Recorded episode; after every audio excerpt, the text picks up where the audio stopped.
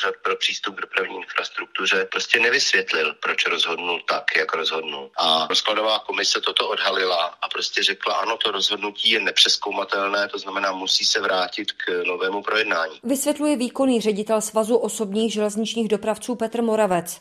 Podle mluvčího zprávy železnic Dušana Gavendy ale jejich úřad doložil všechny zákonné dokumenty nezbytné pro schválení výluky. Přerušení stavby by se neobešlo bez značných finančních ztrát a v tuto chvíli by ani neznamenalo návrat k provozu bez omezení.